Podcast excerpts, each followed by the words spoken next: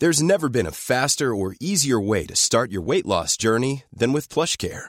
PlushCare accepts most insurance plans and gives you online access to board-certified physicians who can prescribe FDA-approved weight loss medications like Wegovy and Zepbound for those who qualify. Take charge of your health and speak with a board-certified physician about a weight loss plan that's right for you. Get started today at plushcare.com slash weight loss. That's plushcare.com slash weight loss. plushcare.com slash weight loss. Many of us have those stubborn pounds that seem impossible to lose, no matter how good we eat or how hard we work out. My solution is PlushCare. PlushCare is a leading telehealth provider with doctors who are there for you day and night to partner with you in your weight loss journey. They can prescribe FDA-approved weight loss medications like Wegovy and Zepbound for those who qualify. Plus, they accept most insurance plans. To get started, visit plushcare.com slash weight loss. That's plushcare.com slash weight loss. The date was November 13th, 2020. We were in the middle of the pandemic, and my son attended his first concert. You ask how? He attended it virtually inside Roblox, and he was left speechless. It was, it was, it was, it was, it was great. That's audio from my son right after experiencing his first concert. While many of us probably experienced our first concerts in a stadium, my son's first concert was Lil Nas X and Roblox, like I just mentioned. And just because it happened in a virtual space didn't make it less real for him. I recently asked my kids what Roblox was, and their answer might surprise you. It is basically a kind of like a community where people can play games together. You can develop games or you can play together. If you have no restrictions on people can talk to each other.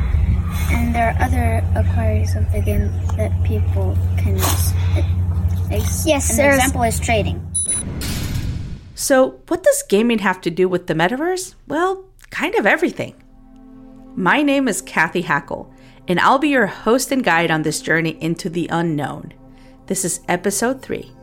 What's gaming got to do with it?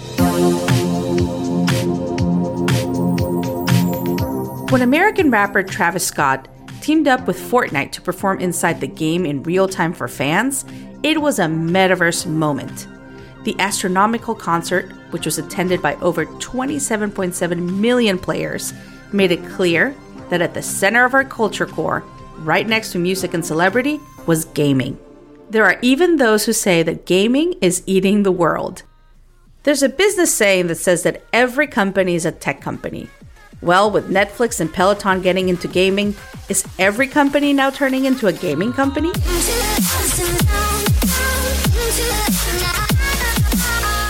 While video games have been around for many decades, what's new is the advancement in technology that enables games to be real time and mapped onto our social graph.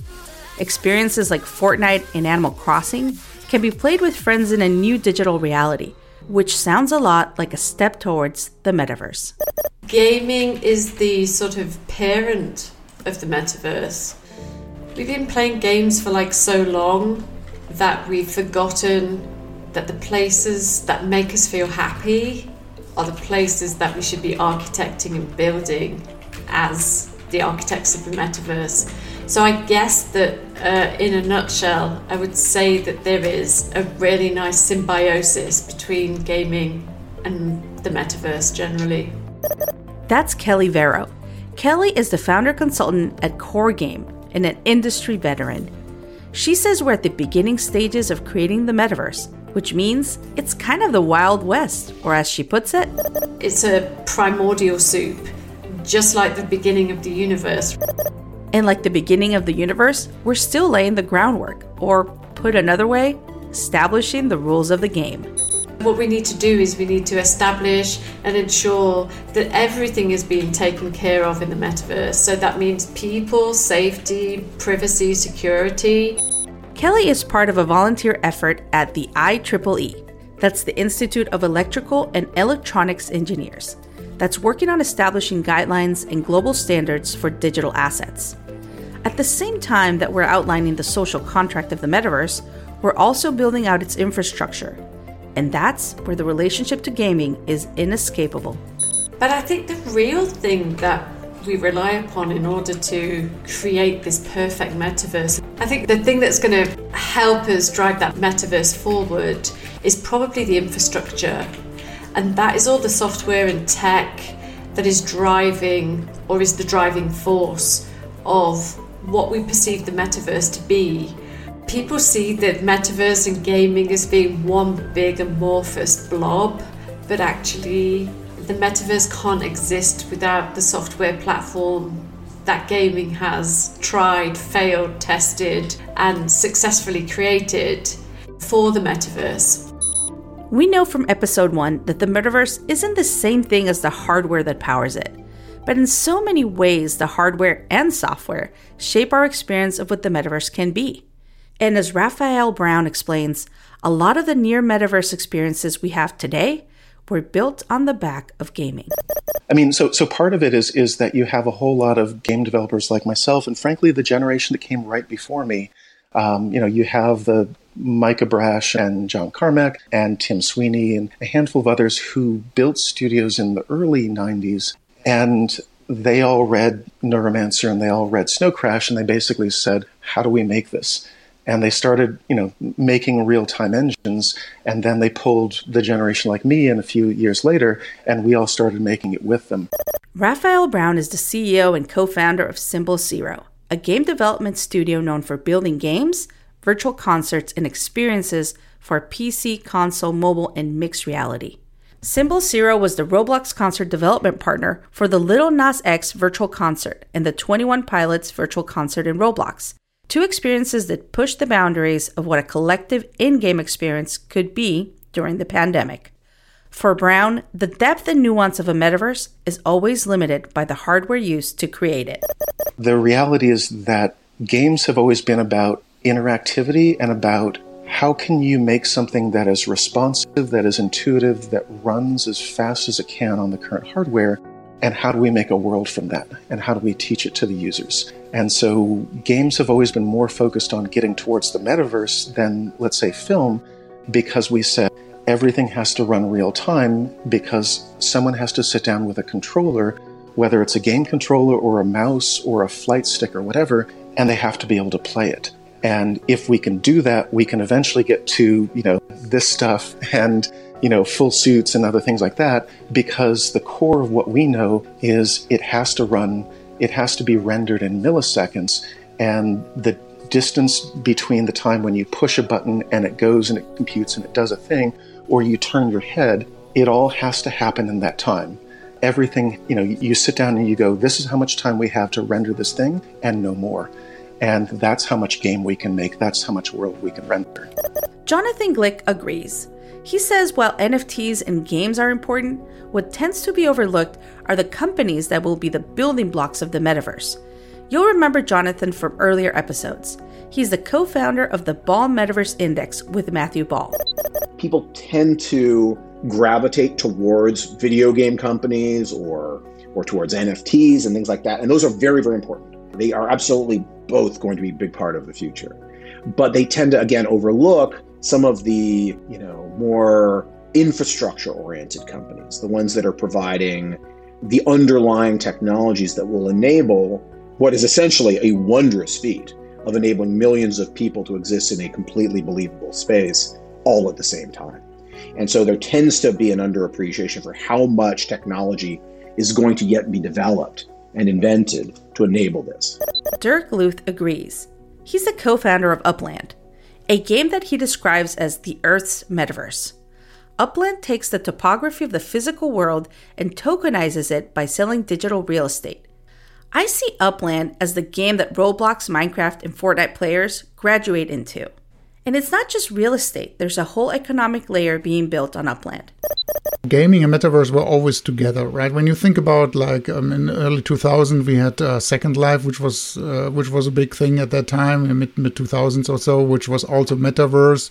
It was uh, you know where you can go in, you have some uh, immersive experience. Second Life, the game Dirk refers to, is an award-winning game that was released in 2003 by firm Linden Labs. We hope to have the founder of Second Life, Philip Rosedale, in a future episode.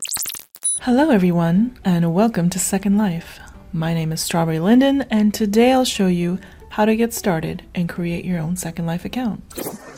At its peak, Second Life reached a million regular users and $100 million in annual revenue.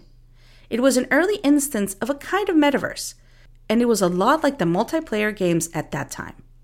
Social media and the Web 2.0 era took gaming to a whole new level.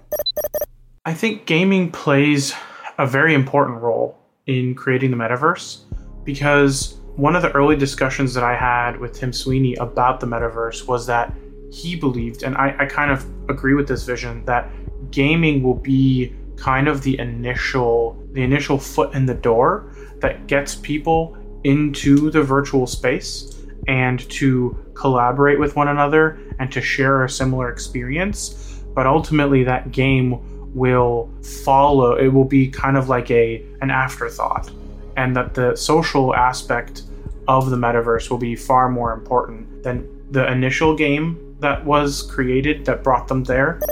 Anshel Sag is the senior analyst at Moor Insights and Strategy. He says the social aspects of games are what make them sticky in the first place. But I think that you'll see more and more people kind of sharing gaming experiences with one another and creating a highly social aspect of the game that ultimately creates the stickiness that keeps people in the metaverse. And you know, if you're looking at a lot of the games that are available today that are online multiplayer, they have lots of social aspects to them that make them much more sticky than just simply playing the game. And I think that's kind of been born out of the fact that multiplayer games have become more immersive. And because of that, you want to still have the social aspect because immersion can be isolating and there's only so much isolation people can put up with. And eventually they want to have more human interaction. And that's why I think that, you know, social gaming is really what will drive the metaverse. Craig Donato agrees. He's the Chief Business Officer at Roblox, overseeing business development and developer relations. For Craig, the social aspect is one of the defining features of the metaverse. Yeah, you know, when we think of the metaverse, I think of it as essentially a medium of shared experience. It's a place that you go in the digital world to do things with other people. And one of the things that people are doing, and probably the, the, most common now, is they're having fun with other people. They're having adventures. They're doing something that people call gaming. Now, a lot of times on Roblox, people think of us often as gaming, but the experiences don't necessarily naturally fit into what a game is. It's a lot of our experiences aren't competitive you just show up and do things with other people. You go to a desert island and hang out, or, you know, go to a concert and just hang out. So, you know, I think gaming is one of those things that people like to do with other people. They like to have fun. But I think, you know, the metaverse will, will involve gaming, it will involve consuming different forms of entertainment, music, video entertainment. It will involve education, it will involve work, it will involve all the different types of things that we do with people in the real world will eventually find their place in the metaverse. I think gaming is kind of the, the first big social interaction or social experience that's kind of made its way into the metaverse. Throughout my conversation with our guests on the relationship between the metaverse and gaming, one thing came up again and again, and that was that gaming was just the beginning, the jumping off point for the metaverse as we'll experience it in the future. Take Alice Delahunt, for example, the Chief Digital Officer and Chief Content Officer for Ralph Lauren the gaming industry is the earliest adapter of the concept of the metaverse. You know, I think the metaverse will expand into many extensions and aspects of our physical lives and the worlds that we live in. And from Craig Donato from Roblox. I think that one of the reasons why, you know, gaming may be the first instance of the metaverse is that it's this young generation that's really leading the way is very much a native, is very much natural to what's going on here. And, and of course, their first experience with this will be gaming. But as they grow up, as they mature, it's going to be very natural that they're going to take with, take it with them, and it's going to involve much more focus on things that are more work related or enterprise focused. I, I think this is a fundamental shift in how people are using the internet, using digital media, and I think it's kind of hard for us as adults to look at it and really understand it. I think of like my mom and mobile, right? How she fundamentally didn't get it for quite some time. And I think it's the same thing for us. And I think that's at Roblox, we spend a lot of time really trying to follow our community, understand our community, because this whole thing is, is being guided by this new generation.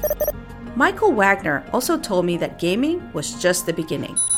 I think of gaming as really the, the tip of the spear for us. It's an entry point, it allows us to attract users. You know, gaming is largely about escapism and entertainment. Michael is the co founder and CEO of Star Atlas, a space themed grand strategy video game built on the Solana blockchain. It's a way to get outside of reality for the, a period of time while you're actually playing. Now, that presumes that the gaming experience itself is fun and it's something that you want to associate yourself with, you know, whether it be daily or weekly or, or whenever. And so, what we're kind of creating through Star Atlas and, and through the Star Atlas game concept are the first features that would attract people into Star Atlas. It's the things that you know makes people want to join in the first place. But again, the, the future of this really expands and extends out into a whole variety of activities and experiences that people can engage in. However, it's kind of a necessity to reach critical mass. We want the initial user base. We can attract them through entertainment value. We can enhance that through the play to earn and the play to own model, where people actually own their assets and are able to derive income off of it and monetize their time, which further encourages them to spend more time in there as well as potentially recruit more people. So I really do think of the game itself as the initial concept that will allow us to grow our user base. And we've already, I would say, successfully accomplished that, growing many thousands of percent over the last month, even in our user base. Michael mentioned the play to earn and play to own model, two concepts that a lot of people are talking about. While in game currencies have been around for a long time, What's happening now is that in game currencies are connecting to real world value in a never before seen way. At their core, what these new models speak to is how classic gameplay is merging with complex economic systems. Enter the blockchain. Play to earn is a concept that has frankly been around for a long time. It's not particularly new. Erican Awachikudo is the founding and managing partner of Audacity, a crypto VC fund investing in Black and African led startups worldwide. But it is this notion that we are exposed to play, we're exposed to games, we're exposed to things that are entertaining to us. And the value of that is actually quite great.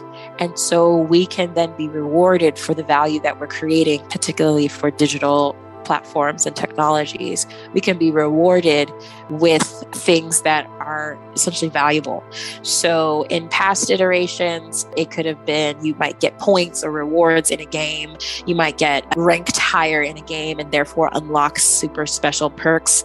But in the crypto world, which is where I position myself mostly crypto and blockchain and investing in entrepreneurs and companies, play to earn takes the form of you being able to play a game. And it shouldn't be limited to just games, but currently it's popular in games where you get to play games and your activities, your milestones, all the different things that you're doing actually lends to itself to very valuable rewards in the form of NFTs, in the form of tokens, in the forms of things that actually have a current value beyond and outside of that game. It can be valuable to the player valuable to the gamer, which they can then leverage as a crypto asset for various other things.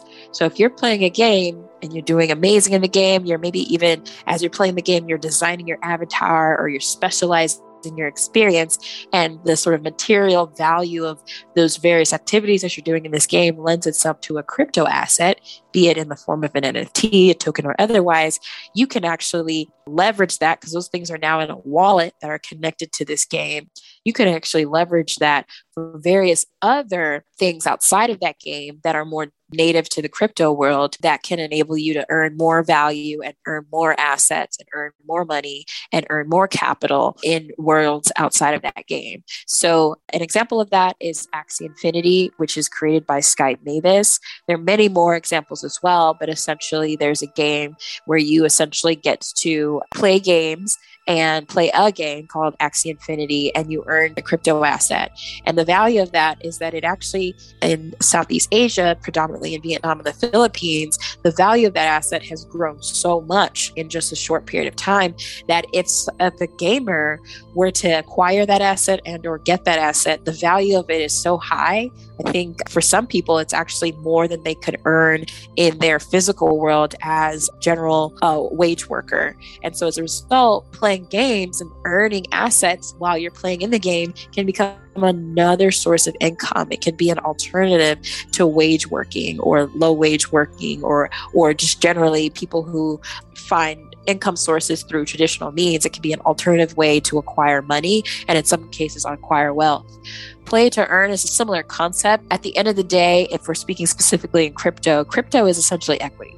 In any way you want to call it, it's more or less a share if you think about it. And that gets complicated with the SEC, but otherwise, it is a piece of ownership of something. And so if you're playing a game and you're getting a crypto asset, be it an NFT, a token of some sort, you're getting a piece of ownership of something. And that means you can play, you can be playful and still build your ownership portfolio. You could build your wealth portfolio. You could build your asset portfolio. So this is how finance and money and entertainment are actually coming together. So that's what play to earn and play to own means, specifically in a crypto world, specifically within gaming. Hiring for your small business? If you're not looking for professionals on LinkedIn, you're looking in the wrong place. That's like looking for your car keys in a fish tank. LinkedIn helps you hire professionals you can't find anywhere else, even those who aren't actively searching for a new job but might be open to the perfect role. In a given month, over 70% of LinkedIn users don't even visit other leading job sites. So start looking in the right place. With LinkedIn, you can hire professionals like a professional. Post your free job on linkedin.com slash people today. Hey, Dave. Yeah, Randy. Since we founded Bombas, we've always said our socks, underwear, and T-shirts are super soft. Any new ideas? Maybe sublimely soft. Or disgustingly cozy. Wait, what? I got it. Bombas absurdly comfortable essentials for yourself and for those facing homelessness. Because one purchased equals one donated. Wow, did we just write an ad? Yes. Bombas. Big comfort for everyone. Go to bombas.com slash ACAST and use code ACAST for 20% off your first purchase. As Erican explains, the metaverse is building new kinds of means for economic exchange, and gaming is a huge part of that. That said, Many disagree on whether or not existing games like Fortnite can be considered metaverses. Here's Jamie Burke, the CEO and founder of Outlier Ventures. If there is one thing that you could define the metaverse to be, singular, it would be this unifying economic system. So for me, that's why I think crypto and what you might regard as Web3 and, and blockchain based technologies as far as I'm aware, is the only economic system which is open, permissionless, unifying, and allows for economic interoperability across platforms. And so, to follow that line of thinking further, you could argue that anything that is not connected to that unifying meta economy is not part of the metaverse. So I would say Fortnite is not part of the metaverse. It's a brilliant game. Of course, it's enjoying huge success, but all value is locked in this one experience. I'd say the same is true for Oculus. And so I would argue that for something to be regarded as part of the metaverse, an instance of the metaverse, it must allow for economic interoperability. We talked about interoperability in episode one, but to refresh your memory, it's the idea of pervasive presence across platforms. Right now, a digital asset you pay for or earn in League of Legends isn't transferable or even valuable in other games, which makes it a closed system. This is one of the huge challenges for moving the metaverse forward. The promise of blockchain is that it can be the agreed upon ledger for transferring not only money, but also assets from one digital universe to another. So mid 2020, we started coming, we started having these discussions, and what we determined at the time was that you know, there was a real opportunity to create a product that would be attractive to a mainstream audience. And so we set out to develop the first, or amongst the first, video game concept that would be developed to a AAA quality standard using Unreal Engine 5, yet incorporating and enhanced by all of the financial mechanics that become available through blockchain itself. So things like NFTs, which produce uh, full asset, true asset ownership for the player, and crypto native assets, allowing the, the players to not only earn, but allowing those earnings to transcend the digital world, the gaming metaverse, into the real world. That's Michael Wagner again, talking about Star Atlas and its connections to blockchain. Like Star Atlas, Upland is also a blockchain based game that's able to give users what is called true ownership. So once we gave them or once they purchased a property from us or an NFT from us, we cannot take it away from them anymore. That is, you know, which is which is also what is so new, which actually opens up a completely new type of genre, new type of paradigm, especially also in gaming. Because gaming was to be that you can only were able to extract the let's say the entertainment value but now with NFT blockchain based games, now you can also extract monetary value. And in our case, is it because we are, you know, we really want to go for, um, you know, mass audience for the average user, right? In our case, is you can actually extract US dollars. So we have a partnership actually with the aforementioned uh, Second Life. Um, they have a subsidiary called Tilia Pay. And what you can do is once you own an NFT, you can sell that NFT to other players in the game for US dollars. But others in the gaming industry disagree. Earlier in the episode, we heard from Raphael Brown. For Brown, NFTs and blockchain are not the holy grail. In an email Brown sent me, he wrote Cloud tech for games is robust, with more than a decade of tech stack growth. Blockchain for games is half baked currently, and NFTs for web games are a joke waiting for a punchline in 2022. For Brown, put simply, the gaming NFT's emperor has no clothes, showing that there is still a lot of debate and differing opinions in the gaming industry. So much of the internet culture has been driven by fun and games, so it makes sense that the next evolution of our digital lives will continue to be shaped by gaming culture. Gaming, especially multiplayer games, have paved the way for the metaverse of the future, especially in terms of the infrastructure but most of our guests agree that gaming is just the beginning. Once we agree on an economic system for transferring money and ownership, a whole new world of opportunity will probably be unlocked. While early experiments are linking the blockchain to gaming, there's still no universal standard or rules for the metaverse, which makes it messy and hard to pin down. I always joke that parents nowadays all work for Roblox and Fortnite in some way because a lot of our money goes to buying Robux and V-Bucks. So while for some, gaming seems like only child's play, this couldn't be farther from the truth. Just look at the numbers. According to 2021 research from Statista, 38% of video game players are ages 18 to 34, and 7% are 65 years and older. In 2021, women accounted for 45% of gamers in the US. Two of every five people across the world is a gamer. Let that sink in two out of every five of you is a gamer. I never considered myself a gamer because I wasn't playing Call of Duty like my brother, until I realized I was in fact a gamer. It's just that my taste in gaming is slightly different and my preference is not really first person shooters. Gamers are not the minority that many TV shows and movies depict them to be. They are not only your kids, but also your aunt, friend, and possibly your grandma. And gaming is indeed one of the ways that we start to see those first glimpses of the metaverse. But it's not all fun and games in the metaverse. In our next episode, we will explore identity in the metaverse. And things are about to get a little more interesting. The Metaverse Marketing Podcast was brought to you by Adweek. It's hosted by me, Cathy Hackl, and edited by Divergent Productions. Amanda Costco is our executive producer, and Nick Gardner is Adweek's production director. If you're listening to us on a podcasting app, you already know how to get your podcast, so please subscribe to this one. If you're on Adweek's website, consider subscribing to the podcast by searching Metaverse Marketing in Apple Podcasts, Spotify, or wherever you listen to podcasts. Tune in next week for episode 4 of 8 as we continue down the metaverse rabbit hole and explore the future. You're listening to Adweek's Metaverse Marketing hosted by Cathy Hackl. If you have any questions or feedback, you can send an email to podcast at adweek.com. Thanks so much for tuning in, and we'll see you in the metaverse.